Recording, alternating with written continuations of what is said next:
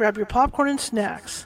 Find a comfy spot, take a seat or lie down, and let me transport you to a place of fantasy, ghost stories, ancient legends, odd creatures, alien encounters, and other magical topics. You may even decide to join the conversation.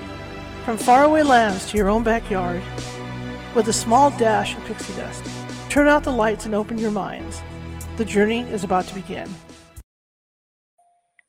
Hey, hey, hey, welcome. Welcome, everybody. Welcome to California Haunts Radio on a beautiful Monday here in California. I'm telling you, you guys need to be jealous because it's beautiful here.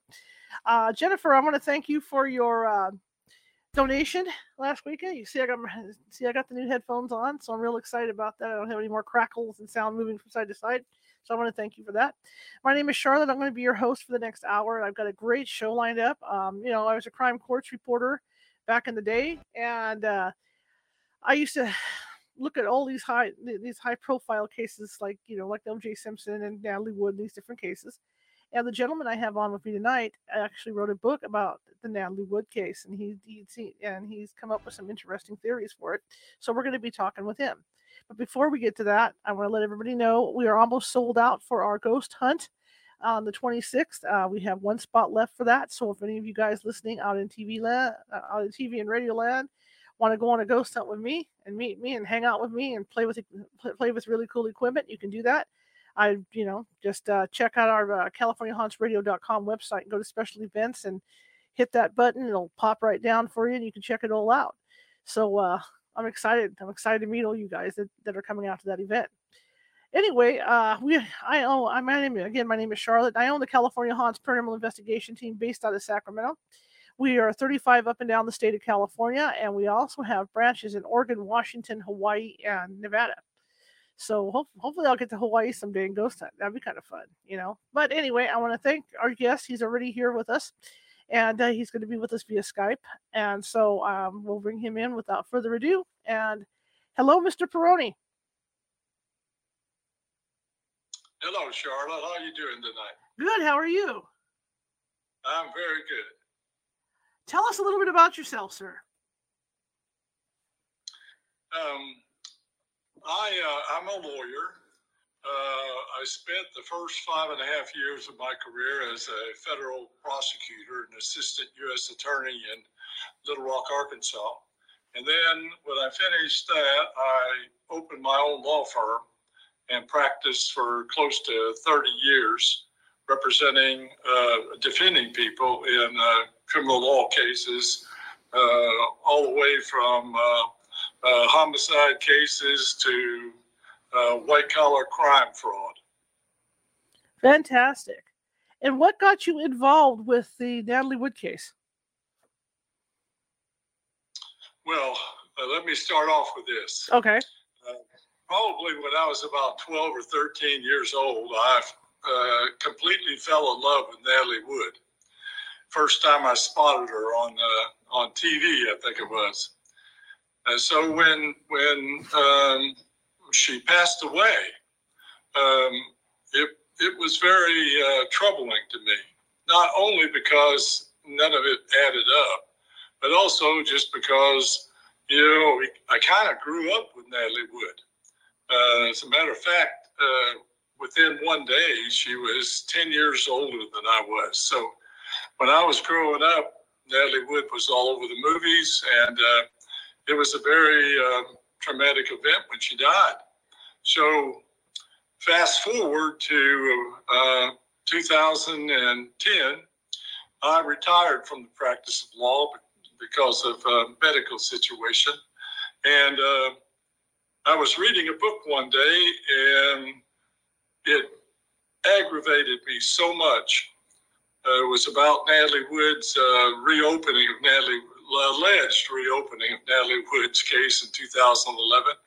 And I just slammed the book shut. I looked up at my wife and said, I'm going to investigate Natalie Wood's death. And uh, of course, you know, she looked at me kind of funny, like uh, I was out of my mind. But that was 2014, and my investigation is continuing. How long did it take you to write the book, sir? Um, Well, I wrote the book on and off while I was investigating. And you see, it was very difficult for me to investigate Natalie Wood's death um, because it wasn't like the hundreds of criminal law investigations I had conducted before. And the difference was subpoena power. In the criminal investigations I participated in in the U.S. Attorney's Office, I could issue a grand jury subpoena. And that grand jury subpoena could command people to come before the grand jury, witnesses. They it could command people to bring documents like banks or telephone companies. Um, and that's how I gathered up evidence. Uh, we could also use search warrants and other vehicles, but you see, as a private person, I didn't have any of that available to me. Mm-hmm. So what might have taken a district attorney uh, a couple of months to get, it took me a year to get. Uh, but uh, all in all, uh, it took about uh, six years uh, to write the book and find a publisher. And like you talk about, you know, irregularities with the case. What, what did you find so peculiar about the case? Well, um, uh, that question uh, uh, brings about uh, many elements. Uh, one day I sat down and made a list of the new details and evidence that I discovered in my investigation. And when I finished, I had 47 um, details about the Los Angeles County Sheriff at the time, Peter Pitchess, details about Christopher Walken, details about the investigation in 2011, uh, details about uh, the forensic uh, evidence, um, uh, details about hypothermia, details about uh, um, uh, forensic pharmacology. Mm-hmm. Um, and all of those things entered into the the uh, way in which I wrote this book. Well, when you looked at that stuff, you know, uh, you know, when you look at the public part of the case, the way it went down, there are, you know, in my opinion, I'm not, I'm not an expert on this stuff. You know, I'm just a, I'm just a little crime reporter from a small town. But you know, from from what I saw, there are a lot of things that don't add up. No, there there are. You're exactly right. There there are many many things that don't add up in Natalie Wood's case, and they start with the so-called investigation that was conducted in 1981. Um, if uh, your um, listeners uh, purchase my book, they're going to see in there where I have pretty strong evidence that Natalie Wood's investigation was over with uh, within 24 hours. Uh, and the rest of it was just basically for show. Uh, in addition, there was an official report that was prepared by the lead detective, uh, Duane uh, Rasure. And uh, that report uh, I show in my book has been, in my opinion, intentionally manipulated uh, to uh, omit mm-hmm. uh, significant findings and evidence that were right in the face of the investigators. Um, there have been uh, writers, uh, none of whom, by the way, have any criminal law investigation experience, but there have been uh, suggestions by other writers that the detective was incompetent or that he was negligent or or something of that matter. But I show in my book where the things that happened to cause Natalie Wood's death investigation to be uh, classified as an accident were intentional, and they were intentional by a by a very very experienced detective. Now my question is, I'm trying to remember what time of year this took place. You know, the the the death was it was it in winter or, or summer? Yes, it, it was exactly uh, 40 years ago on November the 29th, 2022. Okay. Uh, it occurred uh, off the uh, coast of uh, Catalina Island in a place called the Isthmus, uh, or Two Harbors, they call it. Uh, and uh, it was November the the uh, 29th, hmm 1981.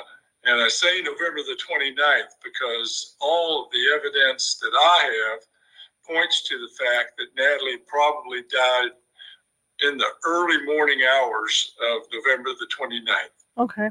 Okay. All right.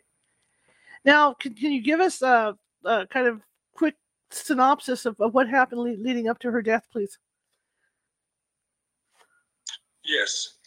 Well, just like any uh, potential homicide case, uh, there's a whole lot of things that uh, happen leading up to the homicide. But uh, uh, for your listeners, um, the, the Thanksgiving weekend of, of 1981, uh, Christopher Walken was a guest on a yacht owned by Natalie Wood and Robert Wagner. The only other person on the yacht was a, was the boat captain, Dennis Davern, and uh, they uh, had planned a trip, a weekend trip to Catalina Island. The first day, Friday, they went to Avalon, and they moored in the cove there, uh, and uh, uh, there was uh, some circumstances that resulted in Natalie leaving the yacht and spending the night in a hotel in Avalon, the Pavilion Hotel to be exact. Um, Saturday morning, and and what happened was basically an argument that was started by Robert Wagner. Hmm um, in what is pretty sure a fit of jealousy over Natalie paying too much attention to Christopher Walken.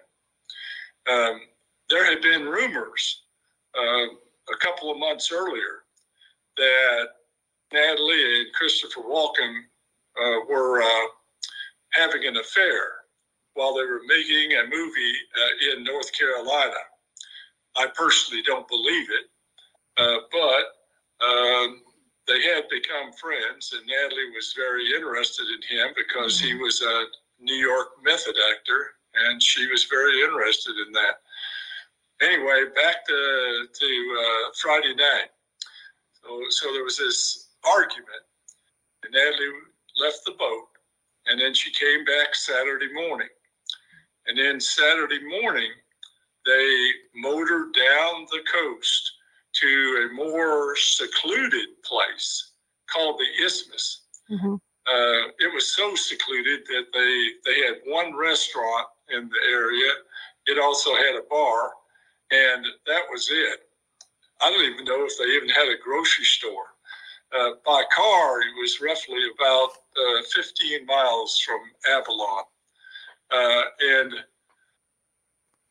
Saturday afternoon, uh, early Saturday afternoon, well, mid Saturday afternoon, Natalie and Walken went to the restaurant and sat at the bar and were talking. And they were joined later by the boat captain and Robert Wagner. Uh, they sat at the bar for a while, drinking, of course, hmm and uh, uh, then they moved into the dining room where they had dinner. Um, then, after dinner, which was uh, filled with uh, interesting events, let's put it that way. After the dinner, they left to go back to the yacht about 10:30 p.m. And then, about 7:44 a.m., Natalie's body was found floating about a mile and a half from the yacht. Interesting. You know what strikes me funny too about finding the body like they did? You know, she had on that real thick jacket. And I mean, that thing had to have, have, have weighted her down. I mean, would, would there be enough buoyancy left to float if that jacket was that heavy? Well, yes, um, Okay. and um, very troubling to say. Uh, it was a down jacket, Right. and it was holding Natalie up like a life jacket. Okay. If she had not had that on, uh, from all of the experts that I've talked to, her body would have sunk uh, down to the bottom of the water, and uh, those are shark infested waters there. Uh, so her- she may have ne- uh, never been found if she hadn't had that jacket on. And it kept, it kept her up uh, at the top of the water. Of course, she had drowned, but uh, um, that's how the jacket got on her has been a mystery and will continue to be a mystery. Well, yeah, that is that is interesting because this happened. I mean, supposedly she fell in that water uh, late at night, right? You know, the early morning hours. Well, yes, that's that's what the authorities and Robert Wagner have wanted everybody to believe that uh, Natalie got up in the middle of the night because the dinghy was banging against the boat and went out to retie the dinghy so it wouldn't bang, and she slipped uh, through the swim step door, fell in the water, and nobody heard a thing. That's that's basically their position.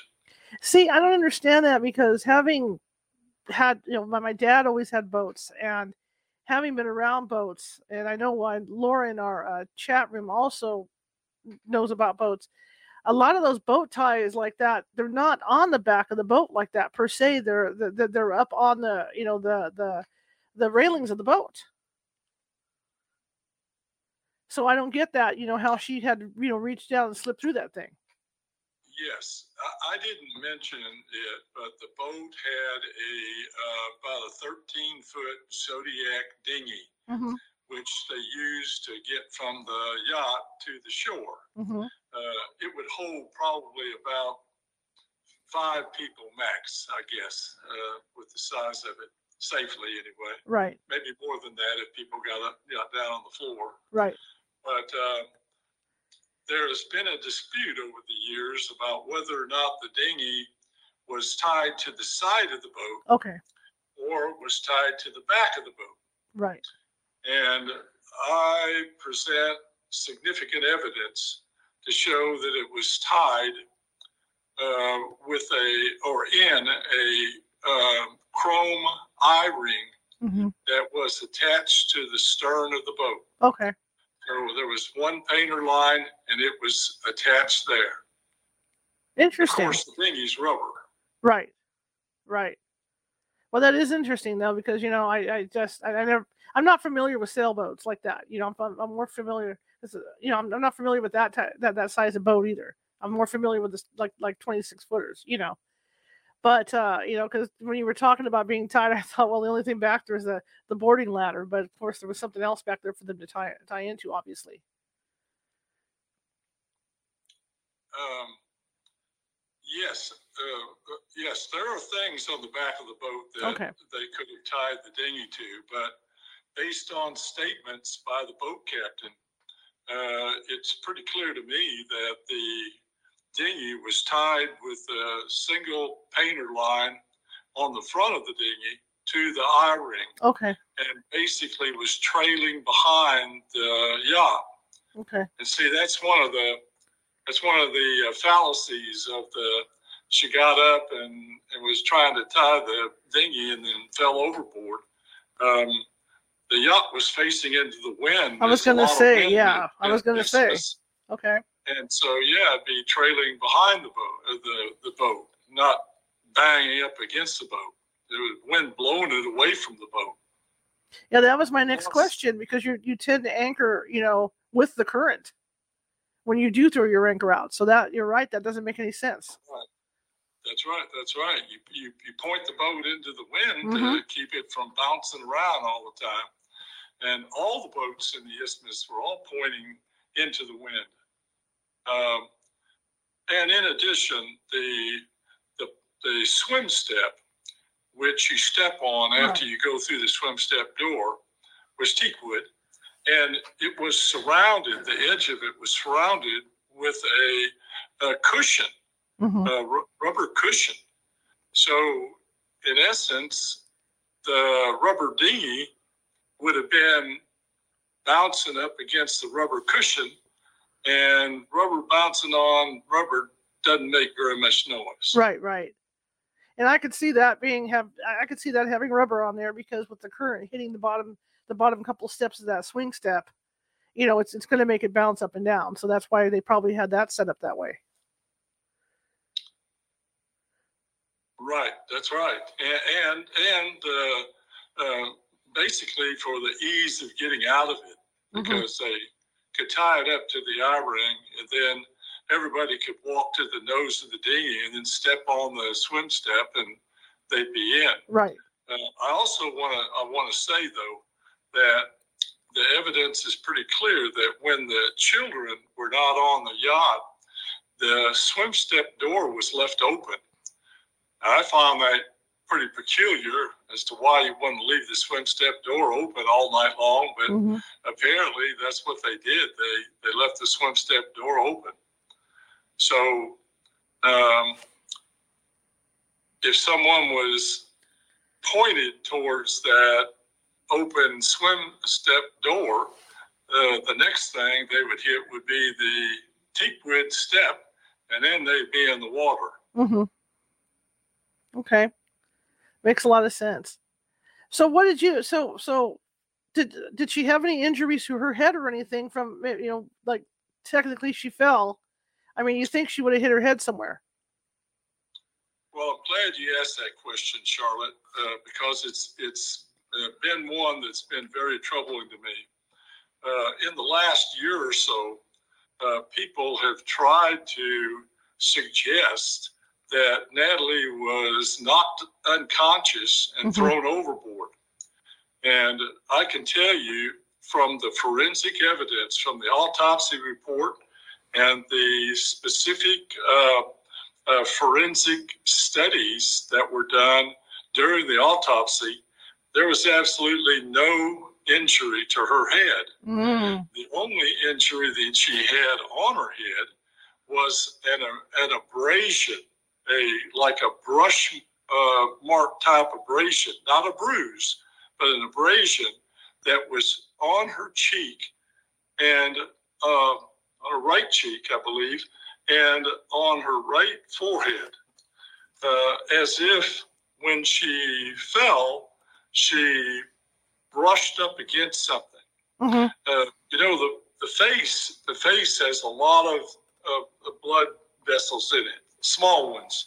And so if you get hit in the face, I mean, if somebody slaps you or punches you, the likelihood, particularly if you're a little woman like Natalie, is you're going to end up with bruises on the face. hmm She had no bruises on her on her head or her face. And when they did the autopsy, for those of you who don't know about autopsies, what they do is they pull back the skin.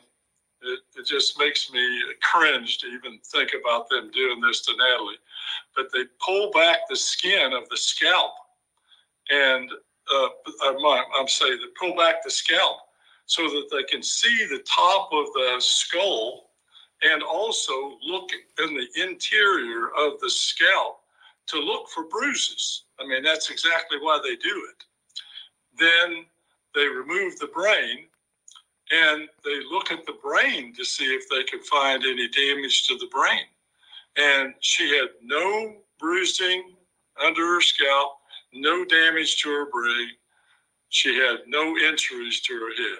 Hmm. So do I believe that she was knocked out and thrown overboard?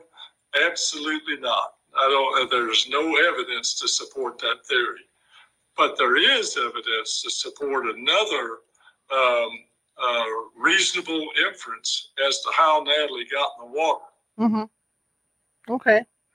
Well, yeah, and I'm thinking, you know, like, you know, like like the boat we had, you know, not only had the step, but there but there was an area, you know, a, a small deck out there where, where where you could stand, and that deck, you know, if if it's if if, if there's waves, I mean, it doesn't have to really be huge waves either.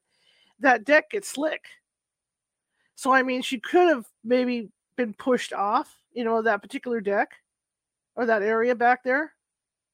Well, I I uh, show this in great detail in my book, but I believe uh, that there is substantial evidence that Natalie was grabbed by the throat and perhaps pushed Okay. towards the swim step door, or she was backing up and slipped and fell off of the off of the swim step. Um, to me, that is more more probable Yeah. in Natalie's case because of certain injuries to her body, uh, as well as uh, that the swim step door being open and the captain's uh, statements, uh, which he has consistently made, uh, w- was that there was a screaming, banging fight in the master stateroom that spilled out onto the deck, uh, back deck of the yacht uh, immediately before Natalie, quote, disappeared, close Okay. quote. Okay. Um, the other uh, there's a question in the chat room. Um, did she know how to swim? Natalie Wood did not know how to swim. And not only did she not know how to swim, she was absolutely terrified of deep, dark water, which was ocean water. hmm And keep in mind, well, you wouldn't know this without me telling you, Right. but the evening was a starless evening because it had been rainy and windy and cloudy. It was a starless evening. There was no moon. Uh, it was only like a sliver of a moon, and it was it was concealed by the clouds. So when Natalie went into the water, she couldn't swim. She was in deep, dark water, and she wouldn't have been able to see anything unless it had a light on. She couldn't see the shore. She Mm. wouldn't be able to see other boats. She couldn't see anything unless there was a light on in it. So, to me, that's particularly troubling. Absolutely. Question in the chat room says, um, if she was grabbed by the throat, wouldn't there have been bruises, uh, bruises to show that she'd been grabbed there? There, in the autopsy report, Yes, sir. there was a scratch right in the middle of Natalie Wood's throat. And based on my uh, research and also discussions with my forensic expert, uh, who is a former uh, chief medical examiner for the state of Rhode Island and had uh, performed autopsies on many, many people who had died uh, by drowning. Um, we uh, believe there's strong evidence that the scratch on her throat was made by a fingernail, a thumb nail, or a fingernail. Okay. The other thing I was just thinking too is, you know, you're out at night on on the ocean. You can't swim. You decide that you're going to go deal with the dinghy. Wouldn't you? I mean, as a precaution, and, and wouldn't you put on a life jacket at least just in case you fell? Well, um, you know, it's pretty hard to say Right. with respect to Natalie and whether or not they even had life jackets on. You know, back in 1981, they weren't as strict about things like that as they are today. hmm Um, but uh, here's some evidence for your listeners to consider about whether or not she'd get up in the middle of the night. First of all, the contention is she was sleeping and she couldn't she couldn't sleep. Well, when they found Natalie, uh, she had on a nightshirt and some socks, but she also had uh, some rings on, a, um, a bracelet on um, one arm, and also a um, chain around her waist. Now, all of the women that I talked to said they'd never go to bed with a chain around their waist. So I don't think there's really any evidence to show that Natalie was trying to sleep and got up to go check a dinghy. Yeah, considering like you say, she was in socks, especially a deck like that. Even if it's teak wood, it's pretty slick to be walking around in socks out there in the dark. You know, so it doesn't. You, I agree with you that it doesn't make any sense whatsoever. No, it, it, it really doesn't. Uh, there, the dinghy couldn't be banging out there. Mhm. Natalie was was still partially jeweled. Um, uh, of course, she had the had the jacket on, and who knows when and why she put the jacket on. Maybe when they were arguing, she got cold. hmm Um, I don't know, but uh, there were also, and I haven't I haven't mentioned this, but uh, the forensic evidence shows that there was a substantial bruise on the underside of Natalie Wood's right forearm that covered basically close to half of her of the length of her forearm. That's how big the bruise was, and it was determined to be a fresh bruise. My forensic expert said that she has no doubt that the bruise was sustained before Natalie went in the water. Hmm. Well, if Natalie had on a down jacket, she and she was using her arm defensively, the likelihood is she wouldn't have been able to be bruised as much as she would if she didn't have the jacket on. So that's why my expert feels pretty confident that Natalie's forearm bruise was that. And by the way, that's a classic defensive wound. hmm When when somebody starts looks like they're going to hit somebody, they put up their forearm, and they get hit in the forearm uh, before they get injured further. Um, so, and then there was also a very deep bruise on uh, one of her knees uh, that was also determined to be recent. And finally, there was a substantial contusion. By the way, I've, I've called these bruises, but in the report, they're called contusions. Uh, there was also a substantial contusion on her, uh, on one of her ankles, uh, which uh, to me uh, was, and my expert, hmm was more than likely sustained when she fell into the water, along with the abrasion on her cheek. That is, she went down on her knee, which caused a substantial bruise on her knee. By the way, that bruise was so big it probably covered her entire knee. Um, and then, in falling in the water, she hit her ankle on something.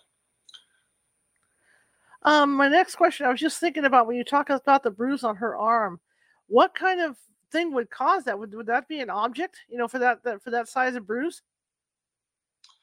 Well, that's an interesting question, Charlotte, that you answered.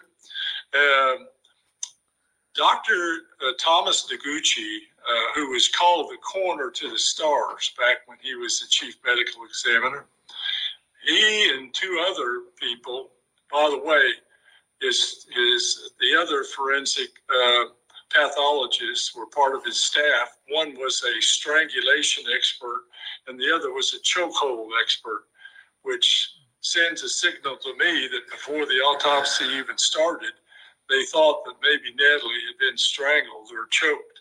hmm But anyway, back to Thomas Taguchi. He went on uh, the late night show um, after he wrote his book in 1983, and he told the millions of viewers that he matched up the bruise on Natalie's arm with uh, some uh, things that were on the top of the dinghy, like Natalie hurt herself when she was trying to get back in the dinghy. Uh, well, first of all, that was never done. As a matter of fact, the autopsy report specifically states that the bruises could not be matched up to anything.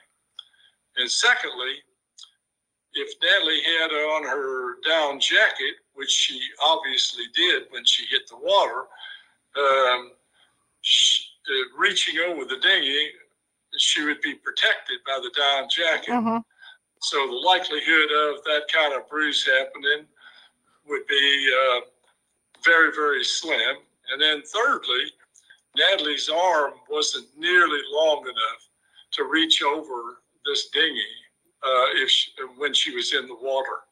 Uh, it takes a lot of effort to get in a dinghy from the water, and she would have had to paddle very, very hard and be very strong to get up high enough to be able to get her arm that far uh, over the pontoon. And uh, if she did, she'd be in the dinghy. Uh-huh. Uh-huh. So she wouldn't be in the water. So it, it's pretty obvious that that bruise was sustained during the fight that they had. Well, the other thought I had too was that, you know, if she's doing all this reaching over the top of the dinghy or reaching over wherever she's reaching, this is a this is a puffy jacket, and the chances are it's going to tear at some point because she's reaching over this stuff.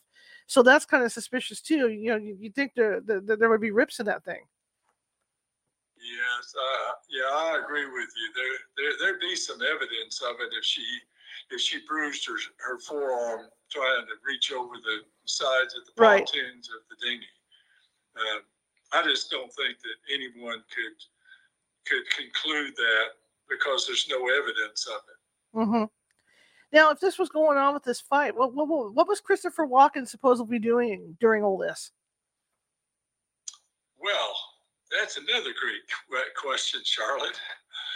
Um, Christopher Walken told the the uh, detectives when he was interviewed in his uh, hotel room uh, that Sunday morning Mhm. that uh, he was asleep when all this happened, and quote, he slept all night, and then uh, a short time later, about two years later, he was interviewed by the Face magazine.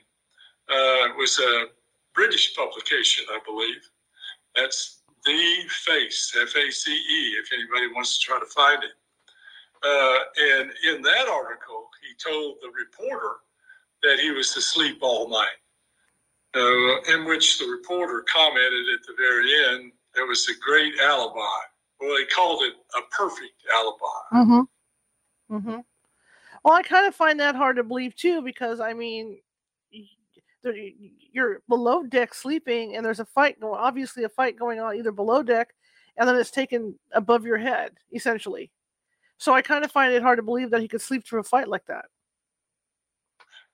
Well, not only that, Charlotte, but I found hard evidence that Christopher Walken was not asleep uh, when um, uh, the authorities were alerted that Natalie Wood was missing.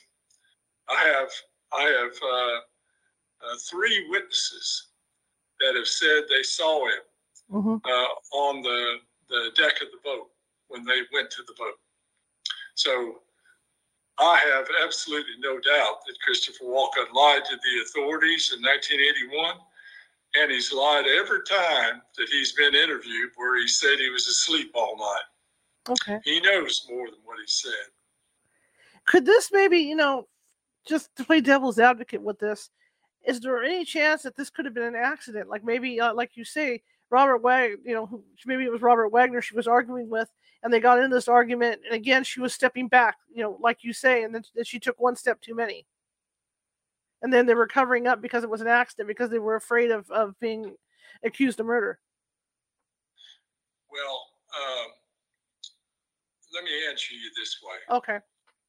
Under the law of California at the time in 1981, if Robert Wagner had anything to do with her ended up in the water, and then if he knew she was in the water, he was obliged to, to get her out of the water. Okay. And if he stood there and watched her float away with a dinghy, then under California law at the time, it would constitute second degree murder with what they call implied malice aforethought.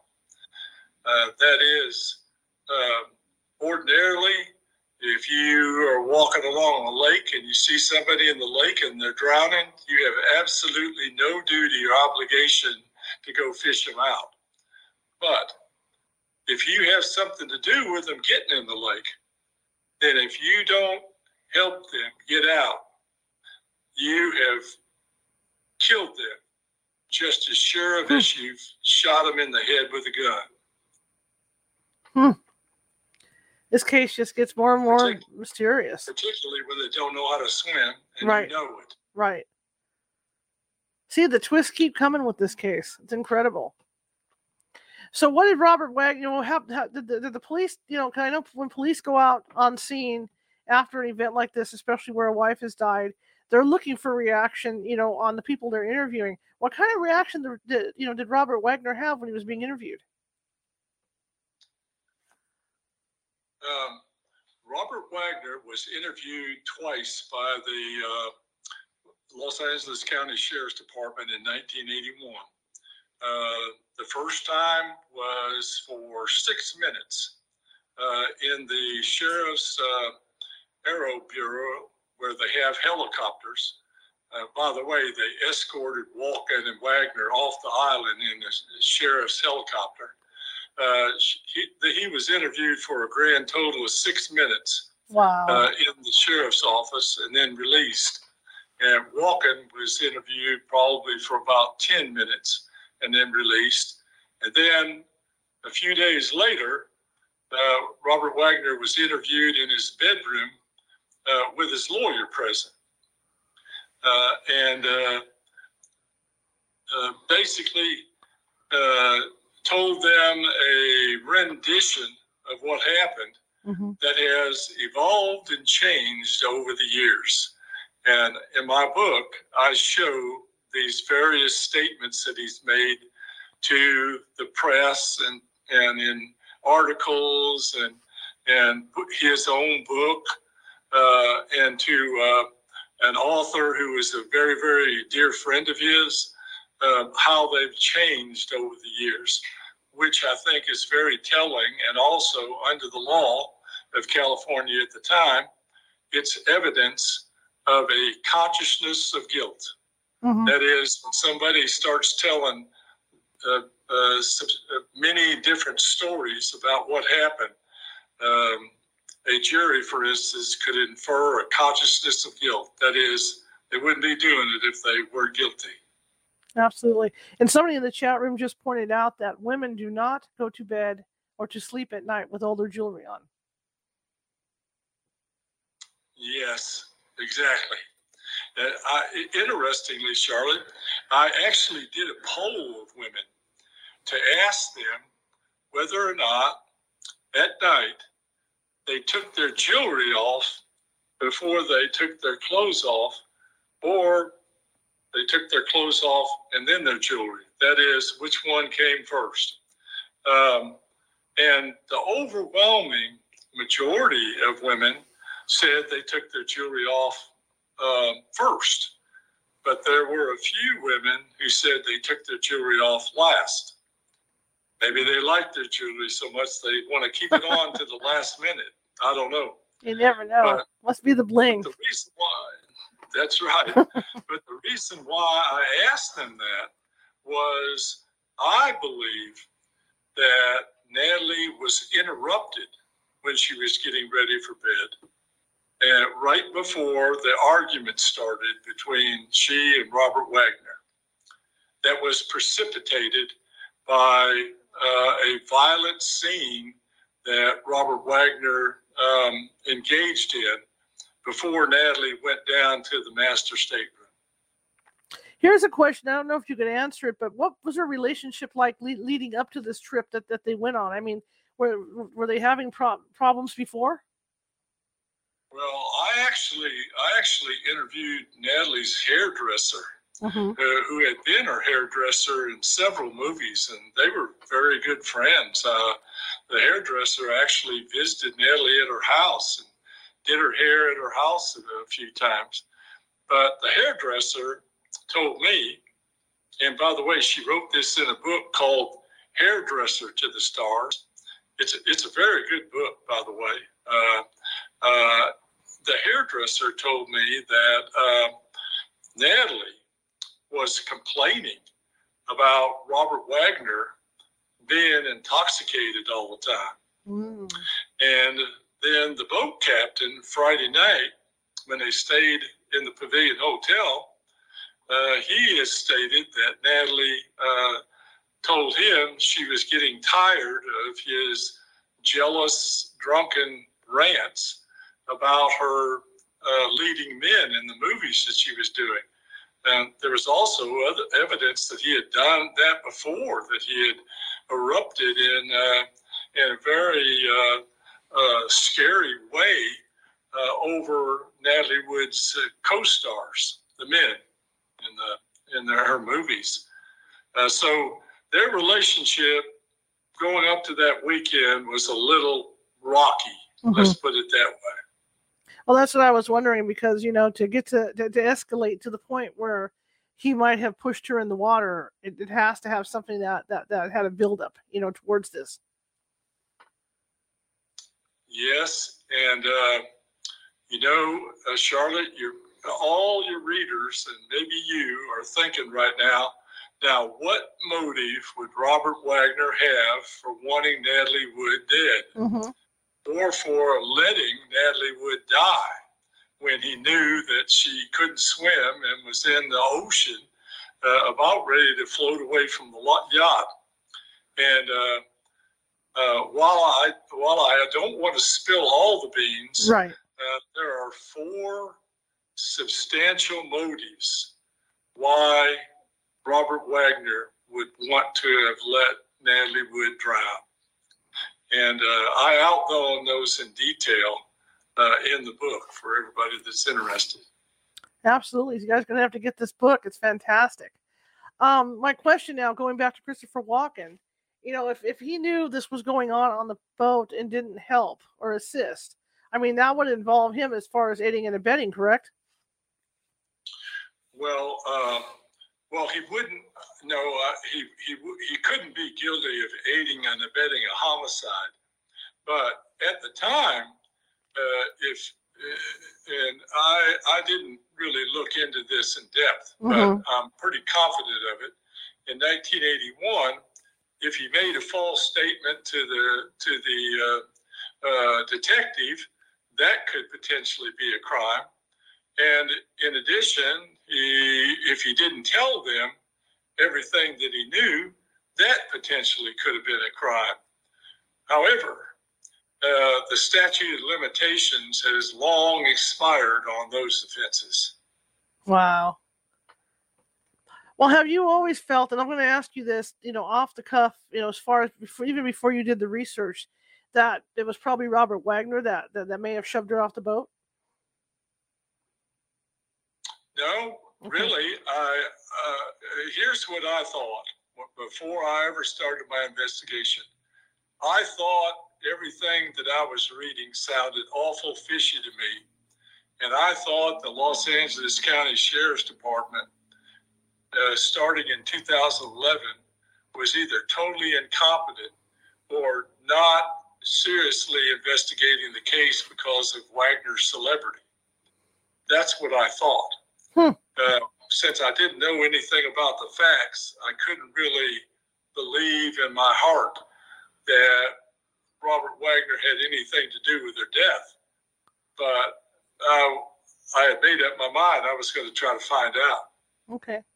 Also, what was her blood alcohol level? Because I know there's a lot of stories that maybe that you know that she was drunk and she fell off.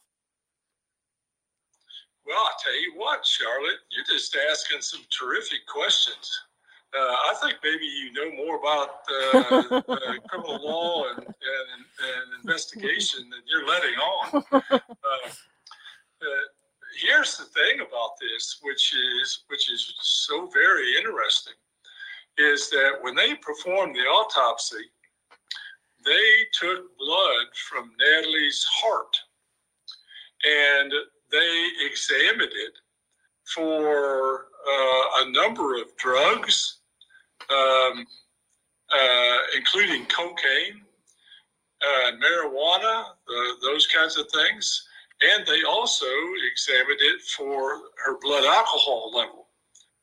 Now, when the coroner held a big press conference and told everybody that Natalie's blood alcohol level was uh, 1.2, I believe, mm-hmm. which was in 1981 uh, legally intoxicated Mhm. uh, for purposes of driving.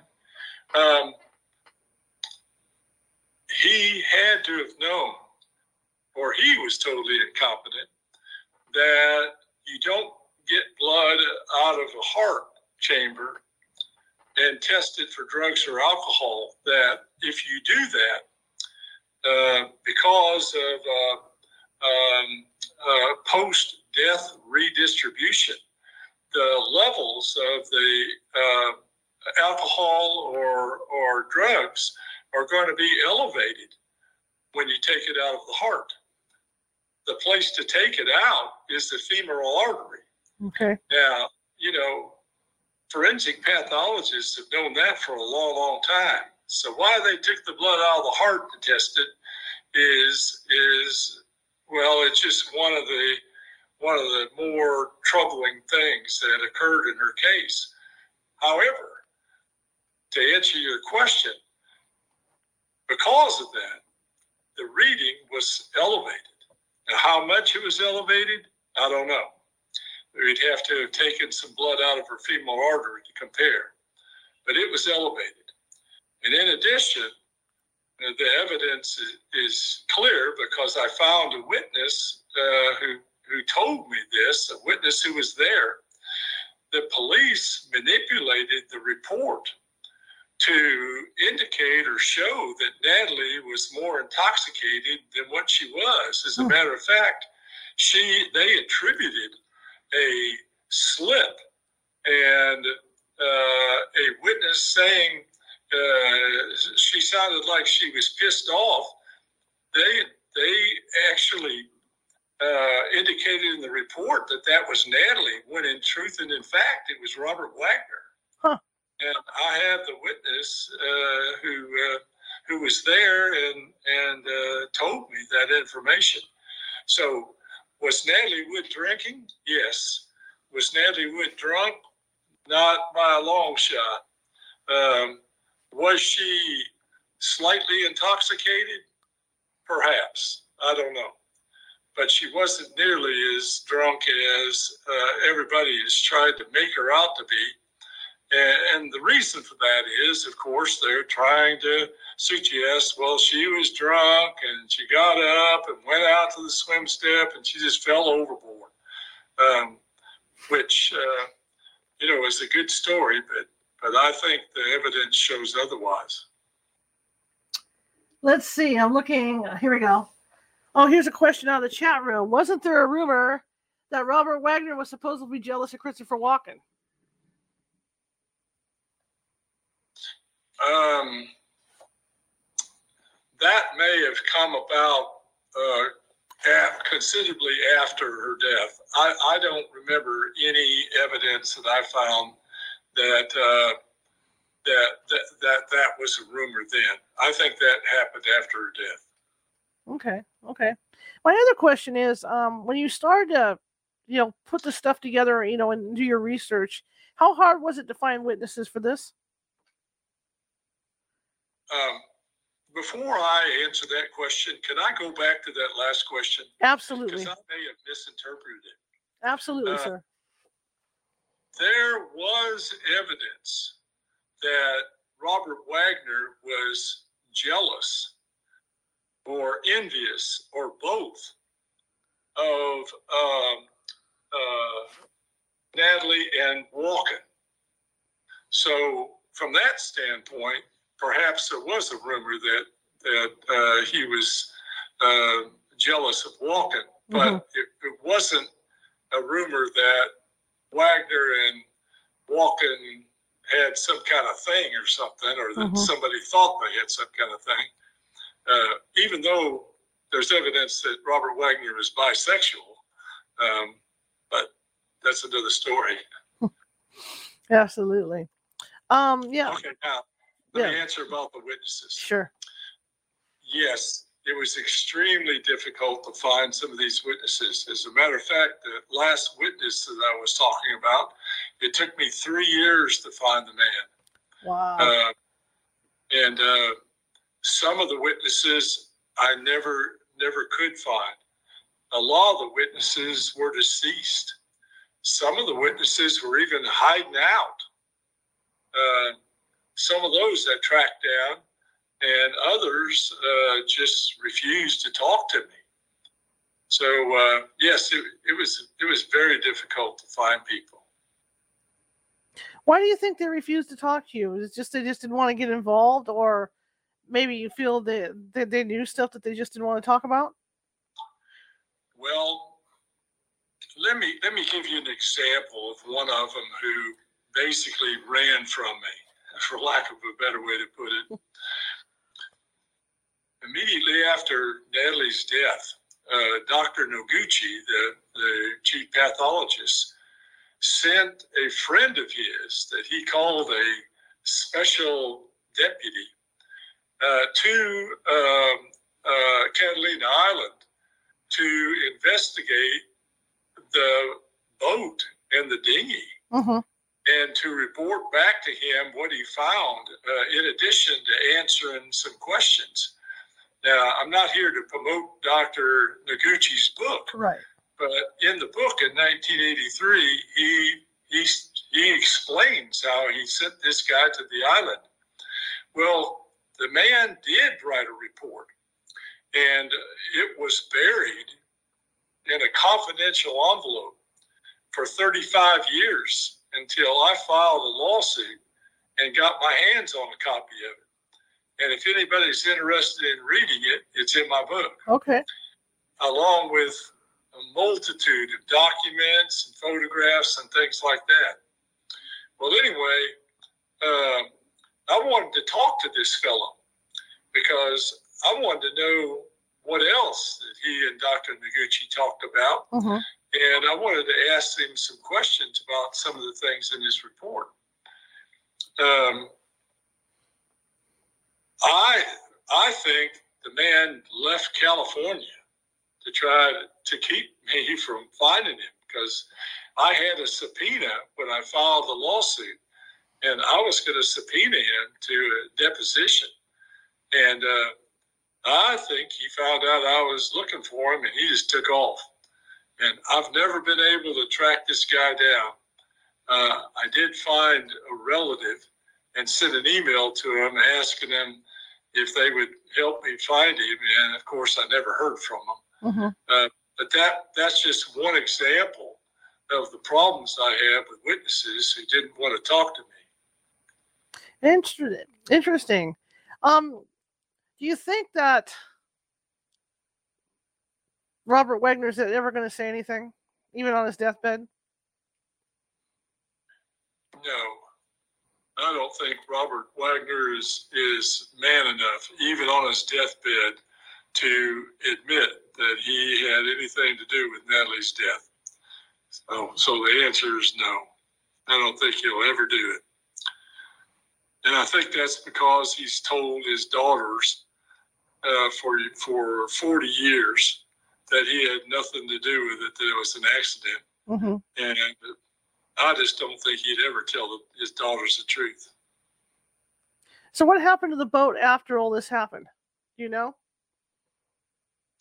Well, Charlotte, uh, to me, this is a very sad event. Uh, the boat was uh, donated uh, to a charity, and that charity sold it to to to a couple. Mm-hmm. They kept it for a little while, and then a retired airline pilot uh, bought the boat and actually um, drove it uh, I guess that's the word you use, the boat people use, but actually motored it uh, from um, uh, Marina Del Rey all the way to Hawaii. And he kept the boat over there as his prized possession until he became ill. And uh, I was able to communicate with him uh, before he passed away. Mm-hmm. He had the boat for sale. Uh, apparently, he didn't get it sold because it, it sat in the marina, little marina over there in Hawaii, and just basically fell apart. Uh, and in uh, January of, uh, uh, I think it was January of, of 2021, Mm-hmm. uh, I discovered an article that was written where the state of Hawaii commandeered the boat and destroyed it.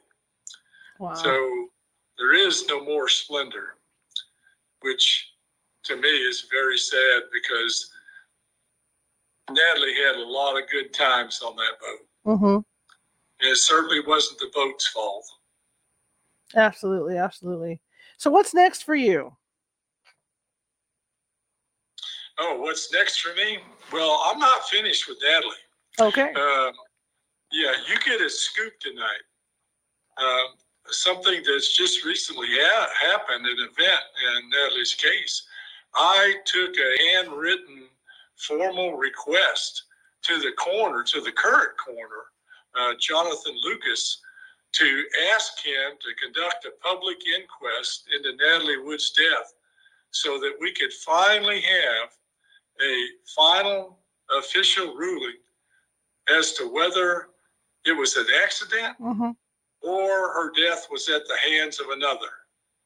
Uh, an inquest jury can't find somebody guilty of a crime, Mhm. But an inquest jury can determine if someone's death was at the hands of another.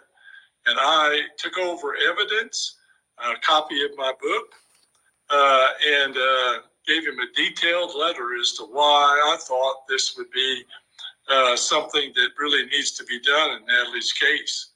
Um, in addition, I started a petition on change.org.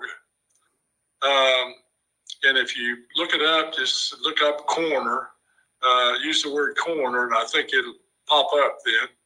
But I started a petition uh, that I wanted to give to Dr. Lucas. So if your readers are interested, go to that uh, website Mhm. and uh, sign up my petition.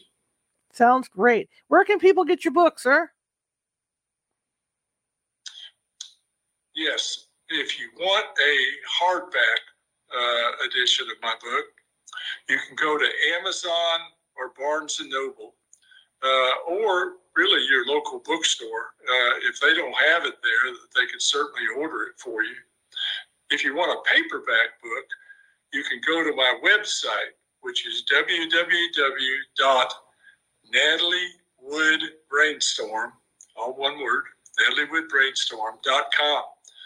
And in addition to being able to order a paperback, uh, you can also see uh, a multitude of items from the lawsuits I filed and, and just other uh, pieces of evidence that I couldn't because of space put in the book. And uh, it'll give you a great detailed idea of what I had to go through to get certain documents and records.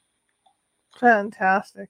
Sir, I want to thank you for coming on tonight. I really appreciate it. I learned so much. It was great. It was it, was terrific. Well, Charlotte, it, it was an honor to be on your program, and I, I appreciate you so much asking me. Absolutely. Well, you have a good rest of the evening, sir, and thank you again so so much. And you too. All right. Good night, sir. Okay, well, that was a great show. I learned uh, the you know extra details about the Natalie Wood case. Um, I want to thank you guys for joining us. Hang on one second. Let me move everything around here. Da, da, da, da, da, da, da, da. Okay. All right. Start pushing my buttons.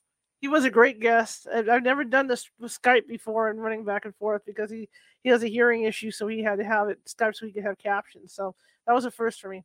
But I want to thank everybody for coming. If you're watching on YouTube, please subscribe. We're looking for more subscribers. There's a little ghost down at the bottom right hand corner of uh, the frame. Click on that. That'll make you a subscriber. We've got great guests like this gentleman on, coming on every once in a while. Other different types of guests. We cover a lot of topics here, not just paranormal, but this is the kind of guests we like to get on. And uh, if you like the show, share it with five people. If you hated my show, share it with five people. We're equal opportunity here. We just want to get the word out about California Haunts Radio. If you want to visit the paranormal team, that's californiahaunts.org. Uh, that website is under um, changes because we're, we're, we're switching uh, providers. So uh, you're going to find stuff on there, and then you're going to find stuff missing on there. So it's kind of hit and miss right now. But you can visit this this site at CaliforniaHauntsRadio.com, and you go in there, and if you have trouble finding our YouTube site, okay, just type in California Haunts on YouTube. That's how you to type in California Haunts on YouTube to find the YouTube site. Um, message just came up. The best way to do that is to go to the website because the website has all these. Well, almost all. I got to get caught up on it. I had a couple nights where I was tired, but anyway, you can click on any video on that website, and that'll take you over to, uh, you know, the, the YouTube site. Also, I have all the links to our podcasts. So we not only are at rss.com for our podcast, but we're also on Apple and Spotify and iHeartRadio and and TuneIn and all that good stuff. Okay, we do have a site there, but you can go to the website and find those links too. So if you're driving a car and you want to hear some shows that we did a while back or whatever, you know, or you're bored, you know, it's better you, you want to hear my voice. There you have it. You know, click on that one. You know, while you're driving or cruising around or cleaning house or whatever. So you, you can get that access too. Um, you see the ticker down at the bottom. That's because we're a nonprofit or we're a nonprofit. All, all the expenses for this comes out of my pocket, including the expenses for the paranormal team. So when something goes wrong, just like the headphones, thank you, Jennifer, uh, I have to pay out of pocket to replace stuff. So you know anything you could donate to help would be great because I, I want to keep the show on the air, keep these kind of cool guests coming, and uh, I love doing this. I'm a journalist uh, by trade. In fact, when he made the comment about me knowing a lot more about police work, I do. I've, I spent five years on a crime beat in Woodland, California. I was the, I was the crime beat reporter. So yeah, I've, I've been through you know the whole court thing and feds and all that, and that's my that's my main experience for uh, newspaper reporting.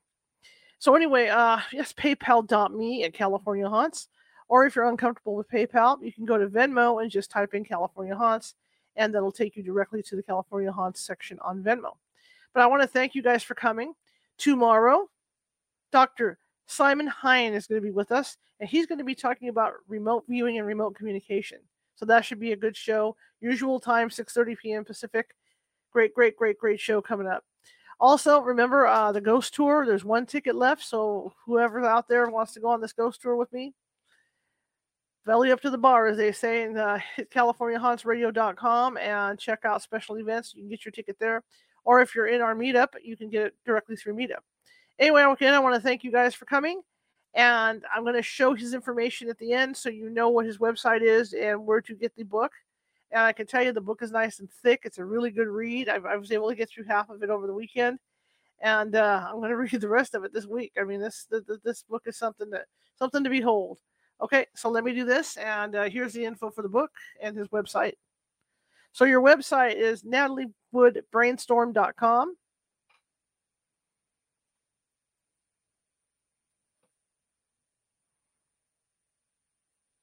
And of course, the book is Brainstorm.